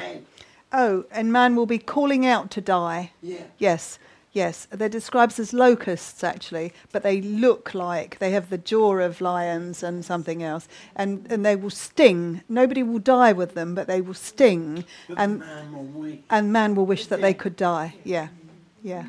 But that's during the outpouring of the um, bowls of wrath. And yeah, yeah. So Yeah. ask, th- those that are taken out, are the, they're going to eternal punishment? Yeah, right? yeah. Straight away. Yeah. Is the following bit about the vultures? Is Yeah, so then you see now, okay, so he says where the vultures are. He says it in Luke and he says it in Matthew. Um, uh, yeah. Um, Luke 17, 37, and Matthew 24, 28. And actually, that place where the vultures are, where it says where the bodies are, is it? How does it say it? Sorry, Luke 17, 37. Where the body is. Yeah, the vultures, right. So in Luke, ni- in Revelation 19, verse 17 to 21, uh, you get the description of um, the final battle, really. Revolution, uh, Revelation. yes, exactly. Revolting. So, uh, Revelation 19, verse 17. Uh, from verse 11, you have the, the Lord Jesus coming back, King of Kings, Lord of Lords. And then in verse um, 17, you get, Then I saw an angel standing in the sun, and he cried out with a loud voice, saying to all the birds which fly in mid heaven, Come, assemble for the great supper of God, so that you may eat the flesh of the kings, and the flesh of commanders, and the flesh of mighty men, and the flesh of horses, and those who sit on them, and the flesh of all men, both free men and slaves, and small and great. And I saw the beast and the kings of the earth and their armies assembled to make war against him who sat on the horse and against his army. And the beast was seized. Um, and then, so verse 21 and the rest were killed with the sword which came from the mouth of him who sat on the horse, and all the birds were filled with their flesh. I think that the verse in Luke and the verse in Matthew uh, to do with the vultures is relating to the time when Jesus returns and fights this battle against the beast and the false prophets and um, the armies that go with them. And all the dead, their um, flesh is eaten by these birds, vultures. So it's Disc- not eternal punishment. No, it's not eternal punishment because that's where their bodies are going to, actual physical bodies are going to get eaten. Um, that's my thought. Did you ask me that question? So, who asked me that question about the I- I vultures? how- how that tied in. Yeah, I think it's that. wondered, like, that was, I've always thought the one that was taken. Yes, yes, And that one was the- exactly. Yeah, yeah, hmm. yeah. And I think, and I think that we understood it that way because that's all the preaching we hear about it is that it's, you know, if you're taken, that's good. You're, you've taken to be with the Lord. But in context of all of all that pas- those, that passage in Scripture, and with Jesus saying that everyone will see Him coming, and that when He comes, these things will happen. This, the kingdom of God will be like this. It can't possibly be the church. It just can't be the church. Um, at least in my mind, it can't be the church. Um, but is there a, is there, sorry, s- excuse me just a minute, is there a principle? Of course. We're going to be taken suddenly. And we want to be about his business before he comes. We don't want to stand before him ashamed. We want to stand before him and hear the well done. So, yeah, we can take things from that, and it will happen suddenly. But I don't think that is describing exactly that. Yeah. What were you going to say, Vanessa? so when your husband Alan sees your pile of clothes, Yeah. he would not necessarily have been aware that you've been. Well, no, I've told him if he does, I've been raptured. He'll, he'll know. But what I mean is he won't have seen it. Oh, no, he won't have seen it. And that's the whole point. People will suddenly. No, he will call us. He will call us and we'll be raised up to meet him. And that's the thing is, you know, we can't be walking around like this all the time because we, I mean, if we're always looking up, looking up like this, we won't be taking note of what we're doing down here. I think it's just to tell us, live in such a way that you're ready at any time to face the Lord. And don't, don't be afraid of things that talk about the darkness and the weeping and the gnashing of teeth and the, as if that's where you're going. You are not going there. Also, living in this way, God wants the best for us, and He wants to be glorified. So this is a sort of a winner in every way. Exactly. Yeah. It's not really just about the fact that we'll be Yeah. ready for Him. Yeah. It's how are we living our lives on a minute by minute Exactly. basis. That's exactly And it. it's the best. Yeah, it is. Quote you many times. You have to Yeah. doing that best, the best that you can. Yeah. Yeah. But I think the thing is, again, remember, your sins are paid for past, present, future. The sins that you haven't even thought of yet are paid for. So- like you said, um, nobody wants to stand before Jesus. Exactly. Oh, it's not done enough. Yeah, I don't think he will tell it to you like that. I just think that there won't be the crowns that you want to receive, and you re- want to receive the crowns because you want to give them back, don't what, you? What happens if people in the church or church leaders and that they squash you? They won't let you do anything. Yeah. They won't let you get on and do Yeah, you you need. You can still go to that place because they definitely need witnessing to about the love of Jesus and the way that that is. But you make sure, you personally, that you're involved in a work, the work that God created you in advance to do. And so you find a place to do that.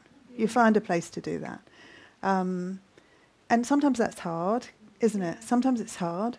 But other times, I think that if you're, if we say, okay, I'm ready to forgive those people who've hurt me. I know it's going to be hard, but I'm trusting you'll help me. I'm not going to be bitter. I'm not living in bitterness. I'm not going to do that. I honestly believe, Carrie, that He shows you the path, the next step, and the next step, because yeah, He wants you to know that and to walk with Him. So sometimes we think that what we want is not what God wants, but you want to honour Him, don't you? Yeah. That's what you want to do. Yeah. That's why it's so. And I feel I'm being stopped. Exactly. That's why it's so hard. But s but you've got to let that go. That kind of, you know, I'm being stopped, and you need to. I mean, the Lord knows. Yeah. He knows what's happening. Yeah. You just have to say, "Okay, Lord, here I am. Where do you want me to go?" And he knows your heart as well. Yeah, exactly. It might be with your next door neighbour or, or in a coffee group. Or. Yeah. Okay, so um, who are the saved then? If the church are already saved and raptured, um, you know, as I, I read already from Matthew 25, 31 to 41, they're the Gentiles who survived the tribulation. How did they treat the Jews? Did they believe the gospel that was preached in the mid heaven? Probably. Revelation 14, verse 6 says that there's a, yeah, it says that there's a gospel preached in the mid heaven. Um, did they recognize that God was at work? You know, it says in Revelation that uh, right at the beginning, I think it's one of the first chapters, it says that, that once the wrath of God starts, the stones fell, huge boulders fell. There were earthquakes and boulders falling, and men hid in caves and said that save us from the wrath of God and of the Lamb. So people know that it's God's wrath and they hide from him and, and you know so there are people who are going to trust god during the tribulation but they won't be part of the church. You know we, we like to lump everybody together. You know we want the church to be the jews israel. We want to be israel and the church together lovely. And then anyone else who ever believes anything at all lovely. We're all together. But but it's just not there in scripture. There are different groups. Mm. They are called the tribulation saints. Yes. And they will uh, not be part of the bride of Christ, but they will spend eternity with God. No, they'll be in. Don't know. Probably not. No, probably not. Because I think only the bride gets the crowns. Yeah. Uh, excu- uh, just to say, don't rely on my in, my interpretation. You know, read it, study it, look at the words, put it together. Whatever you come to, compare to what you know about God. Does this sound like this is right? Yeah. Does that sound like God? Yeah. Does it sound like God? And does it sound like the rest of the Bible? That's the only way you can test it. Yeah. Yeah, yeah. Um, so, uh, Matthew 24, 25, as I've said, and Luke 17, they're about they're for Israel, and so, but Matthew 25, verse 31, begins that where the Gentiles will be gathered together, and the sheep and the goats will be separated, and so there will be people amongst those who have believed during the tribulation. They have. Believed during the tribulation. They're called the tribulation saints. Most of them will have lost their lives, but some of them in there will have believed. But they won't be part of the church because the church is already gone. But it doesn't, they don't have to be. We don't have to have everybody in the same pot. No. No. Yeah. They're sorted, exactly. God knows who they are and, and what He's going to do with them. Yes. Um, yes. You know, the Bible's silent on it, Patty. It doesn't give us every single detail. But what we're supposed to do is we're supposed to come to the Lord and say, Look, I'm reading this in Matthew 24, and it frightens the life out of me. And I don't want to go to a place with the hypocrites, where there's weeping and gnashing of teeth. And that doesn't sound like what you've promised me. We have to do that. And then I think God will give you wisdom and insight into it.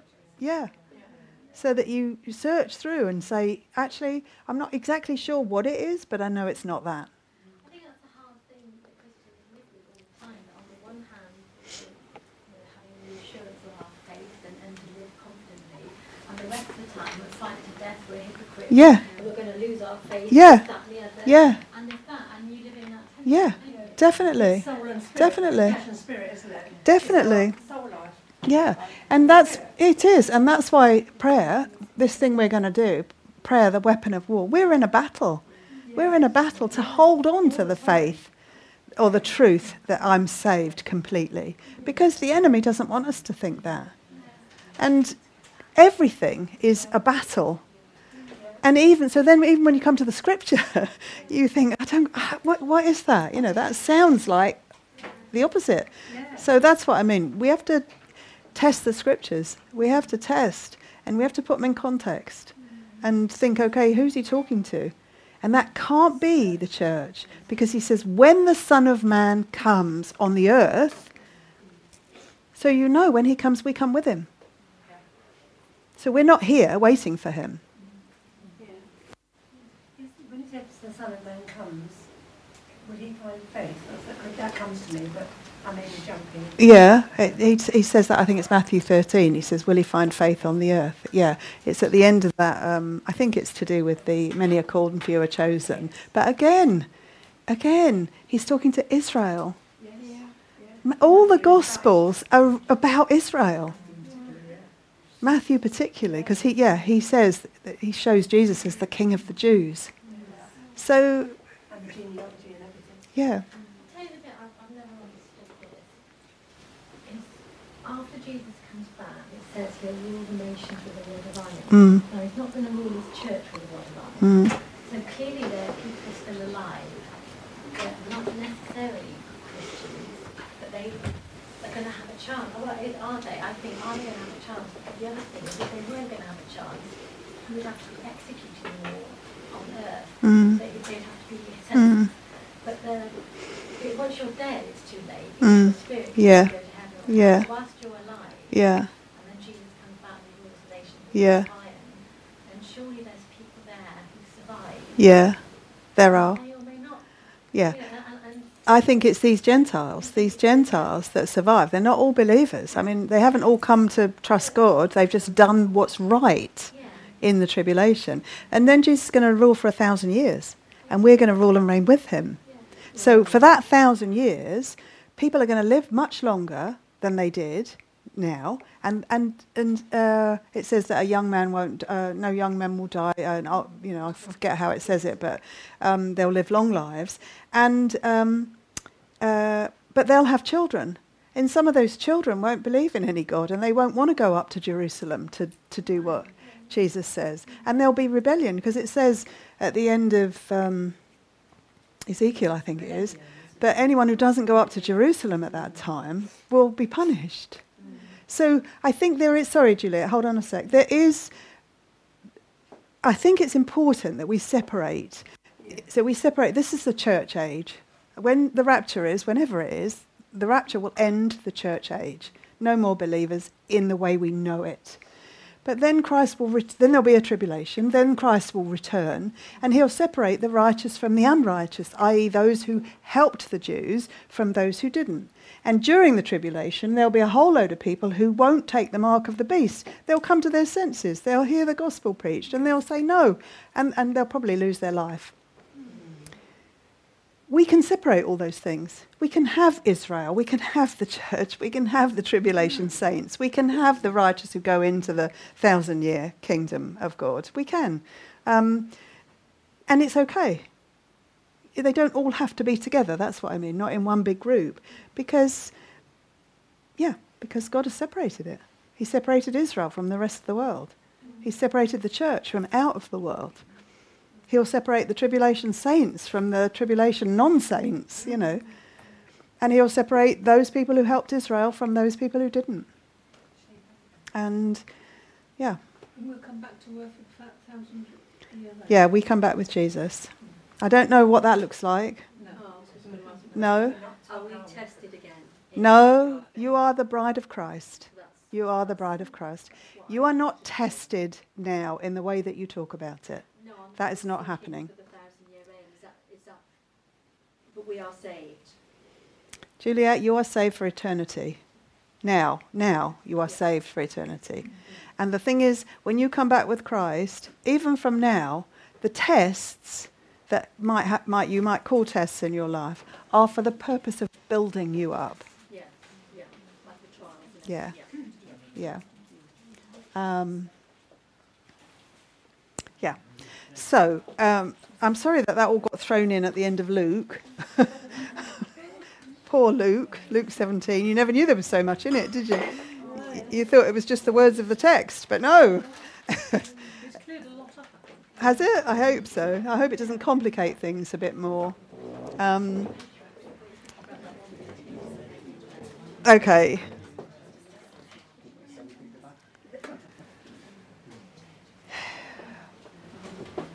Right. Um, how am I going to finish this? How am I going to finish this? Um, yeah, there is a huge amount, Patty. You're right. Okay, so um, Sorry. it's okay, Alan. I am so used to you making an entrance. it's what I love about you, actually. What I really love about you. I'm sorry we don't have a path to walk and um, yeah. So with um, Luke 17, he's talking about. I think it's just uh, what I would say is if you don't take anything else, take away the fact that if you have put your trust in Jesus, you are completely saved. There is no weeping and gnashing of teeth for you if you have put your trust in Jesus. And the way that you keep reassuring yourself of that, because it's true, but we need to reassure ourselves, is that you forgive, you lay aside bitterness, you hold every thought captive, you give thanks in all circumstances. You do what Jesus has told you to do, and you will find your faith building. You'll find that channel being swept clean all the time. And let me tell you, that is an amazing place to be. Because what happens then is when the thought comes in that you are not worthy and that you are not going to, something bad is going to happen to you, or you're going to be, you know, you read a bit of scripture and you think, oh, as I say, weeping and gnashing of teeth, you can immediately say, that's not for me. I am absolutely convinced that I am headed for glory. I am convinced that when I was born again, the righteousness of Christ Jesus was credited to my account, and nothing can take that away. He took my sin, He took all my shame, He took my guilt, and He banished it as far as the east is from the west. So, those things you have to fight for. And what, you, what happens is you find that assurance. So, but then when I say, uh, the reason I'm saying that is that there's lots of scripture, and it's not all about uh, you. You know, there's lots of scripture about Israel. There's lots of scripture about the end times. There's lots of scripture about the tribulation saints and the, the sheep and the goats. That's not you. It's not you. So we need to learn to recognize ourselves in the scripture. We need to recognize the people that are in Christ and include ourselves in that. And that takes time and discipline. And you know, they're not, they're not things we're very liberal with. We've, we've always got so much on, so many things to do. The fundamental thing that you need to do for yourself, that I need to do for me, is to know this word. It is the fundamental, basic building block of your existence. If you are not in this word, then you have no hope of any assurance, of any joy, of any peace. I mean, that's just the reality. You have to be in the word, and then you have to step out in obedience to it and let God fill you with blessing as you do. You know, Luke describes this, uh, uh, this rotting corpse where the corpse is, where the body is. Luke describes it, Revelation describes it. That's civilization. That's our humanity. It is a rotting corpse. And one day, all of those who come against the Lord are going to find that they are completely on the wrong side and have ended up in the place they do not want to be. And yeah, Humanity is like a rotting corpse. yeah, You know, it is, I Patty. mean, It is. I'm just trying to take it on. Mm. That's what it is. Mm. Well, that makes me think of my son. So, but the point, the whole point of it is, and what I started with the Pharisees is, know the difference, know what Jesus is telling us. Jesus is telling us some amazing truths about ourselves. He's telling us how to be certain of our faith, how to be certain of our faith, and that is to step out in obedience to what he says, even when you don't twi- completely understand it. He said, if you co- uh, it's the finished work of Jesus. If you have believed in Jesus, the work is done. Now just go out in the strength of that. Because there's people out there that need to know the truth. Not that I'm suggesting you tell them all about Revelation and the rotting corpse. they might not. yeah, exactly. okay. So, um, faith then is the confidence that God's word is true. It enables us to not be trapped by the appearance of things now that we're not brought into. I mean, that rotting corpse has got a lot of very pretty clothes on it. It's wrapped up really well. And so sometimes it's hard to differentiate between reality and the illusion.